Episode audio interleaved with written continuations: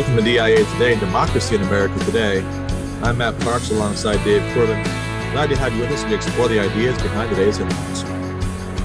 My left eye sees pollution. Those dirty fuels are burning. The earth's whole climate's churning. Clean energy solution. My right eye scans the bill. Fossil fuels are cheap. Wind and solar too steep. Drill, baby, drill.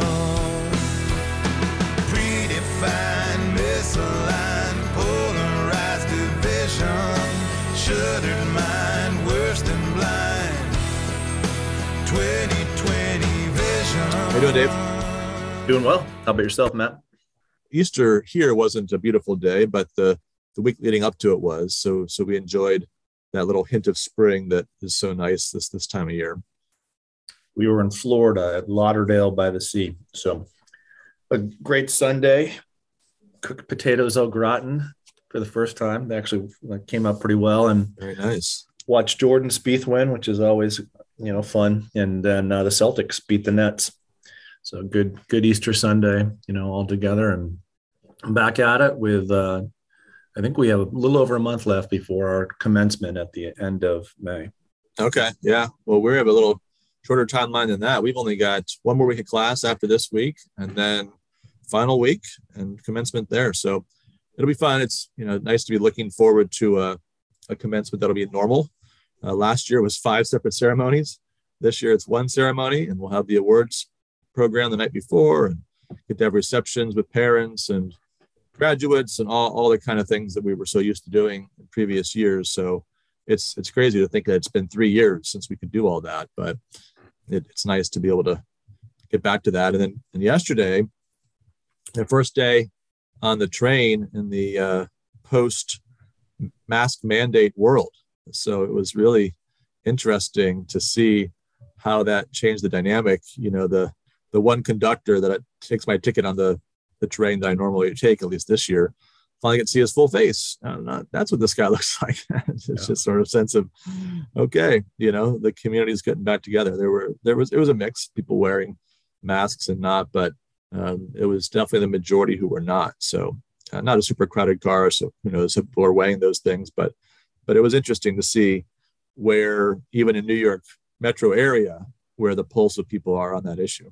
Yeah, I mean, in Florida, as you know, it's well, it's Ron DeSantis land, so uh, yeah, really kind of no one out and about, kind of wearing you know anything like that. Maybe a few people, one out of every you know hundred to 150 people, but uh, yeah, it's uh, it's I think it's good, and and uh, we'll move forward and have a have a regular uh, summer. Yeah, it'd be great. So on to Aristotle, uh, book seven, chapters four through seven. So we have five more after this episode, five more episodes as we make our way through the remainder of book seven and into uh, book eight. Uh, chapters one through three of book seven we covered last week. And they really hovered around this conclusion that, according to Aristotle, the best life, he writes, both for individuals and states, is the life of virtue. Uh, when virtue has external goods enough for the performance of good actions. So virtue produces external goods. Those external goods kind of enable, uh, they don't uh, prepare the way per se, but they enable the performance of good actions. Uh, they ought to be highlighted, but they ought not to make, be made central uh, to the best way of life. And I think he kind of builds upon that theme in a, in a nice way here and getting to some of the particulars of what states look like uh, by emphasizing that there's a material element to a state being able to function well, uh, being able to be virtuous, and being able to encourage virtue among its citizens. Uh, but it's not all that matters. So, in chapters four through seven, we take up different elements of this discussion uh, in terms of the material conditions of the virtuous uh, state. He asks, What should be the conditions of the ideal or perfect state? For the perfect state cannot exist without a due supply of the means of life. We must presuppose that material is necessary, but we not we must not presuppose anything that's impossible. And here, I think there's a little bit of a hit uh, or a critique of Plato and Plato's Republic and Socrates' creation of a city and speech that right is meant to be impossible. It's it's meant to be ironic, right? We're not going to create this mythical uh, city with noble lies. Uh, Aristotle wants to to analyze and assess and propose from something that really could happen. So he's going to build, as he does always, from the ground up. When he asks the question, you know, what material basis produces the, the best flourishing for a city, he goes to the common sense question of, well, how many citizens should you have? What, what should your population be? What should the number of your population be? And he says that the, the number of your population is less important than its character in terms of its power, its ability to work. So, numbers per se, quantity per se, must be qualified. The, the amount of people that you have in a city must be judged by what they bring to the table, by what they can do. So, population in and of itself, the greater the number in and of itself, the greater the multitude does not make for the more flourishing city. What do you make of this first entry into the discussion of the material conditions for good life? Well, it seems like it fits kind of the general framework of argument that we often get from Aristotle, where we think about you know, extremes on both ends that don't work. Obviously, if you have too few people, then you're always in danger of being overrun by your neighbors. You know, you, you can't secure yourself in a world of of clashing interests and clashing countries. But if you think about just quantity as as the key to flourishing, we think about our own historical experience of the last hundred or so years, and the largest countries being China and, and India, and then the United States. You know, after that, and and, and yet the United States has had a population that's been you know a third or a quarter of those two nations for this this period during which the United States has been clearly more powerful than either of them. Now, of course, China is emerging as as a great power and a rival, perhaps, of the United States in the years to come. But but clearly, it's not just about uh, quantity. One of the great things about this conversation is that there certainly is an application to the discussion of the size of a community, the size of a state. But this discussion also applies to any organization you, you teach at a college. Um, I lead a school in Texas. And the question always arises is it, is it better to be bigger? Is it better to have more students, more families at Geneva or at the King's College? And some of the principles here that Aristotle applies to the discussion could be applied uh, to, to a country, but could also be applied to an organization. Because what he's going to say here, right, is that it's the quality of the citizenry that matters, and that quality is defined by the standard of lawfulness that produces order, that produces um, a unified whole. If you have a great multitude, he writes, that cannot be orderly, then you haven't created something uh, that is good. You haven't created something that is beautiful. So the, the question is, what size that can still live out a constitutional whole, a, a, a body of people who are drawn together by something in common that work well together. So power is built upon order. Order comes from a unity that is constitutional in nature. Agree? Right. And so you need people that have a common sense of mission, if you want to put it in the language of an organization, people that are, are gathered around a, a, an end, a goal, a purpose.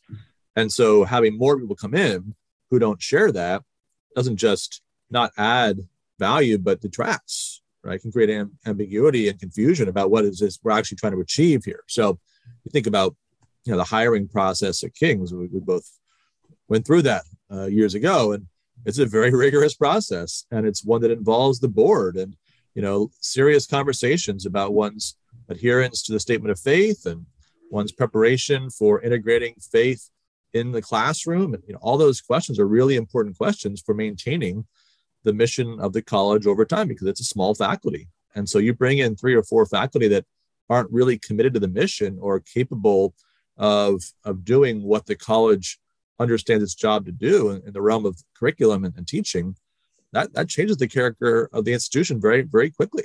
and and of course then multiplies that potentially as as that group hires more like themselves and and on you go so you know you think about um, expansion whether it's more students faculty staff right that each, each of these things are very critical from the standpoint of maintaining the mission over the course of time. And of course there's many many stories of colleges or institutions that have lost their mission and and and moved away from their mission maybe not even on purpose but just sort of accidentally over time as as they're less careful with hiring or expansion than they ought to have been yeah that's the lesson of a lot of the literature in this area right? That that famous book mission drift that if you don't know the mission right then the people of the organization don't know the mission then uh, that organization is going to change. And and they also aristotle argues they need to know one another. Citizens need to know uh, those common denominators, those common principles of why they're living together.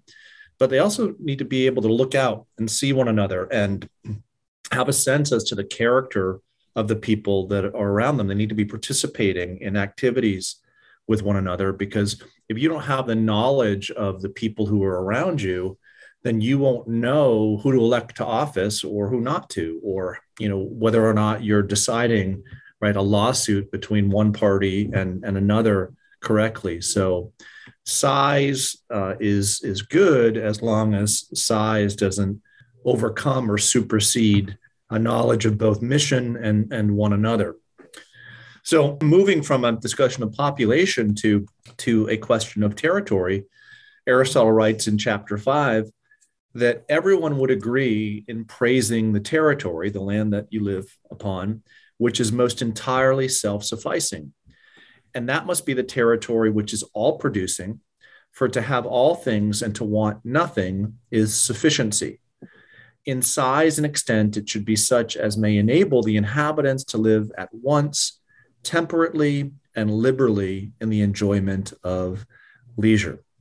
So you judge the territory of a state by the degree to which it produces sufficiency and that sufficiency now uh, allows the inhabitants to live both temperately and with leisure. And I, I think here, right, we spend a lot of our time applying these lessons to the development of the North American continent. One of the great highlights of American history was the fact that materially, everything that's uh, bound up in the sentence uh, that Aristotle just uses uh, to apply to territory is, is something that's found in the United States. We have a territory that is self sufficing.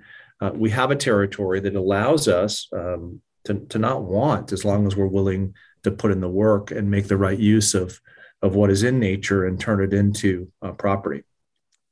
There's a great passage in Federalist 2 from John Jay where he describes the geography and, and not only is he describing it in the terms of Aristotle, but also thinking about how it tends toward a unity, a, a single nation in the context of defending the Union from those that might oppose the Constitution and perhaps have a vision for multiple American confederacy. So here, here's what he writes It has often given me pleasure to observe that independent America was not composed of detached and distant territories, but that one connected, fertile, wide spreading country was the portion of our Western sons of liberty. Providence has in particular manner blessed it with a variety of soils and productions and watered it with innumerable streams for the delight and accommodation of its inhabitants. A succession of navigable waters forms a kind of chain round its borders as if to bind it together, while the most noble rivers in the world, running at convenient distances, present them with highways for the easy communication of friendly aids and the mutual transportation and exchange of their various commodities. Right. So you have the Mississippi, the Missouri, the Ohio. You've got obviously the Atlantic Ocean, the Gulf of Mexico, all these waterways that are accessible. You'll get to that more with the next chapter or two in Aristotle. But but then you know the interior structure of the country. Now, of course, at this point, it's really the nation bounded by the Mississippi River, east of the Mississippi. That's the United States. You have the Louisiana Purchase expanding it further west, and then the Mexican cession more or less completes the, the continental US with the acquisition of, of Texas on top of that. So more expansion to go. But even at this point, east of the Mississippi, you've got this, this single whole that's that's well constructed to provide prosperity, but also unity for the people. And, and Lincoln would emphasize that during the Civil War. Now we're talking about the whole continental United States, but arguing that there really wasn't a good place to draw a line, north or south, east or west, that, that the borders would have to be artificial. And there really wouldn't be a good way to make this continent be two countries instead of one. And so, all the more reason to, to, to try to bind up the nation in the context of that conflict and to preserve the unity that was so central to the prosperity of the American people. Yeah, and it's a prosperity produced because it, it is it's it's produced by people who are called upon to labor. So there's an opportunity right in the territory that if they put in the work, right, if they acculturate what is there within nature, um, if they if they mix culture and nature, uh, artifice and nature well, then they will be able to create a level of prosperity. And, and here, um, Aristotle, as often talks in the language of the mean between two extremes, you, you could have a land, right, that, that didn't produce anything. And here I think back to Tocqueville's conversation in Democracy in America, that northern North America, that Canada, where it's very difficult to work the land, or southern North America, come you know present day, Central America, where the land produces on its own. But the, there's something unique uh, about the central part of the North American continent that fits perfectly within Aristotle's uh, definition uh, on this front, on the prosperity front, but on other fronts as well.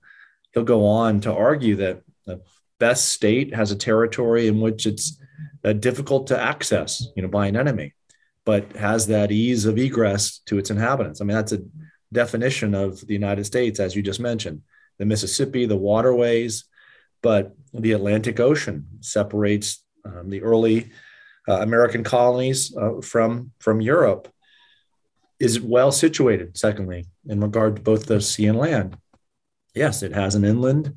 Uh, it has that uh, fertility of the central part of North America, but then we have that coastline uh, on both the east coast and and now uh, the west coast.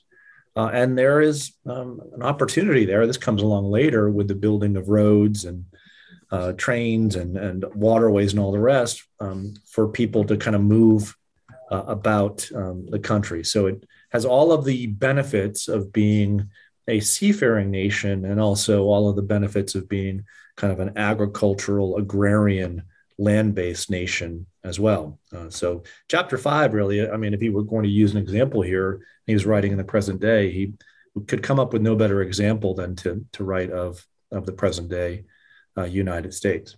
It's interesting that the founders appreciated that, you know, that they, they saw that they they recognized that they had been given special circumstances, and there were other things in the quality of the character of the American people, their history together, British heritage. There are other factors you could cite, but but they were conscious of the fact that they had the kinds of circumstances that that made this possible, right? That made made success possible in a way that other places wouldn't necessarily. And so they were conscious of, of not messing that up.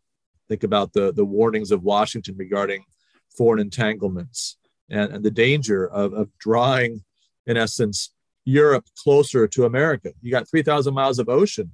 Let them do their thing over there. And, and while you develop and grow and in peace with all that distance away uh, between you. But but if you entangle yourselves in their political affairs, in some sense, that distance shrinks.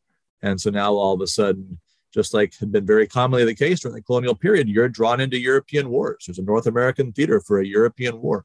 Avoid that to the degree you can and, and maintain the, the geographic advantages that you've been given, blessed with by God, in, in the language of, of John Jay. Yeah, that gets into the subject of uh, chapter six, whether it's good to have that access to others, whether in Aristotle's terms, quote, a communication with the sea is beneficial to a well-ordered state. And here he might have had Athens as that example, you know, writing after the rise and decline of Athens. Know, Athens is built upon this foreign exchange, these ideas that come in and out of Athens uh, that create uh, a certain vibe and, and excellence that you'd also see in present day American cities of Boston and New York City and Washington, D.C., Miami, New Orleans, San Francisco, Los Angeles. But then there's also that criticism that there may be ideas that come into ports, that, that come into states that produce disorder. So there's an argument that Aristotle identifies here against being a seafaring country. And while he acknowledges that there are dangers that come from foreign entanglement or foreign ideas that might produce disorder, he argues, you know, by the end of this discussion that it's probably better uh, to be connected uh, to the sea because that allowance for exchange of imports, of exports, uh, the fact that you can kind of shield yourself a little bit from those outside influences, and that you can actually protect yourself better uh, if you have access to the sea, make the advantages of the sea outweigh uh, any of um, uh, the problems that, that come along with being a seafaring people. I think one way you see that with America is if you know if, if the whole country were New York City and Boston, we'd have a problem. But where you have other parts of the country that are not as influenced by by those exchanges and, and not, not, as cosmopolitan in their orientation, then that provides a, a balance and, and, a ballast there. And of course, with our federal system, maybe that's emphasizes that even further. But but the fact that you know these these major port cities or, or cities that are influenced by that kind of cosmopolitan outlook are, are not the whole of what we have. And so there's you know uh, other voices that are influential in shaping the overall character and direction of the country. That would be true also of the final discussion in chapter seven um, of climate. You know there you are in new york what is it 27 degrees and it's 49 at the moment. 49 bad, yeah in San Antonio, uh, warm. And, and here Aristotle gets into this interesting discussion of how climate influences the character of citizens within a state. This will be picked up uh, by Montesquieu later on uh, in uh, intellectual history and by Tocqueville, where he talks about the differences uh, between climate and character. And he says, if you're living in a cold climate, and here he points out Europe, uh, you may be full of spirit, but you're wanting in intelligence uh, and skill. So you may have comparative freedom relative to others, but you really don't have political organization and you're not capable of ruling over others. So he compares those living in Europe in a cold climate, right, who are free yet wanting in intelligence, with those who are the natives of Asia who are intelligent and inventive, but wanting in spirit. Uh, so they're always in a state of subjection and slavery. So we should not be surprised that where he lands here is the Hellenic race, which is situated between them, is likewise intermediate in character. It's both high spirited and also intelligent. So there's this um, this influence that climate has upon uh, the the nature of our activity, uh, and the, the mean the, the mean between being intelligent and being courageous between being intelligent and being free is a mean that you ought to uh, try to land upon as a state. And i think you know and go back to john jay because right after he describes the geography of the united states the very next paragraph he talks about the people. He says with equal pleasure I have as often taken notice that Providence has been pleased to give this one connected country to one united people. Uh, people descended from the same ancestors, speaking the same language, professing the same religion, attached to the same principles of government, very similar in their manners and customs, and who, by their joint counsels, arms, and efforts, fighting side by side throughout a long and bloody war, have nobly established general liberty and independence. So there's kind of a spiritedness there, but also uh, whether it's you know kind of intelligence that, that points them to the institutions of free government. Of course, Publius wanting to contribute to that intelligence to make the case for a certain kind of free government that's embodied in the Constitution. So there's a chance for the American people to have these two qualities as well that Aristotle was pointing out as John Jay describes their character, their history, and, and their development together through the experience as British colonies and now into the years of independence that followed. So the ideal is to have an intelligent people, a people that is desirous of its freedom, but also a people whose passions are tempered. Uh, they are lovers of one another. They are lovers of their constitution, but um, their love is not a love in which you hate the other, uh, in which uh, you uh, are out of temper with the individual who is different than you. But here, Aristotle quotes they who love in excess also hate in excess. So there must be temperance that defines the quality of a, a people as well. And it's going to get into kind of a, the longer discussion that occurs at the end of book seven and into book eight. Well, how do you produce kind of love that is proper, that goes hand in hand with intelligence uh, and the desire for freedom? Well, let's wrap up the show by turning to Tocqueville's crystal ball. So the NFL draft, Dave, uh, begins next Thursday with first round, of course, and then you have Friday and Saturday continuations of that. So since the show will be taped on Wednesday but not come out until Saturday, the normal course of events next week, we want to lock in some of our picks this week. Uh, and so I make this easier for you, for us, by doing multiple choice. All right. So we'll talk about the number one overall pick. We'll talk about the landing place of the two leading quarterbacks, it seems like, in most draft boards. And then we'll talk about the Patriots, where they're going to go with their first round selection at number 21. All right. So, number one overall pick, right? Choice A, Aidan Hutchinson from Michigan, defensive end. Choice B, Travon Walker, defensive end from Georgia. Choice C, Ikem Ekwonu, offensive lineman from North Carolina State. Uh, C is trade down, and D is some kind of surprise. What do you think, Dave, for the Jacksonville Jaguars? I think they trade. I think, excuse me, I think they select Travon Walker. I think he's the individual right now that's just uh, has you know incredible you know physical upside, as they say, and know, on all these shows, and uh, good motor. He's got a good motor. That's right. These are kind of funny expressions, but um, yeah, I think that that that's a and he's an edge rusher. Those are those are hard to come by, and I think that um, Travon Walker will be the first pick in the draft. All right, I'm going to stick with Hutchinson, who's I think been the consensus pick for a while, but now it seems like Walker. There's some buzz around that. That always seems to happen. You know, there's usually the pick you think it's going to be, and then a week or two out, there's always wait about what about this? I think that's smokescreen here. So I'm, I'm going to stick with Hutchinson and same position, same need, right? Build that defensive line, get some, you know, potential to put pressure on the opposing quarterback. All right, quarterbacks. First quarterback, Kenny Pickett, coming out of Pitt. Got five teams that seem most likely to draft a quarterback. So where does he go, Dave? We got Carolina Panthers, Atlanta Falcons, Seattle Seahawks, New Orleans Saints, and Pittsburgh Steelers. I think he stays right in Pittsburgh. So I think he'll play for the hometown Steelers.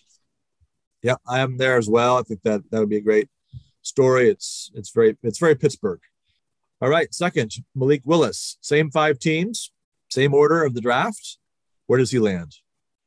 I think he goes to Seattle. I think uh, they've lost Russ Wilson. They need someone with good upside, which that's that's all over his uh, draft previews. The quarterback with the most upside. So I, I think they take the chance on on Malik Willis, and he goes to the Northwest and becomes uh, Russ Wilson's heir apparent.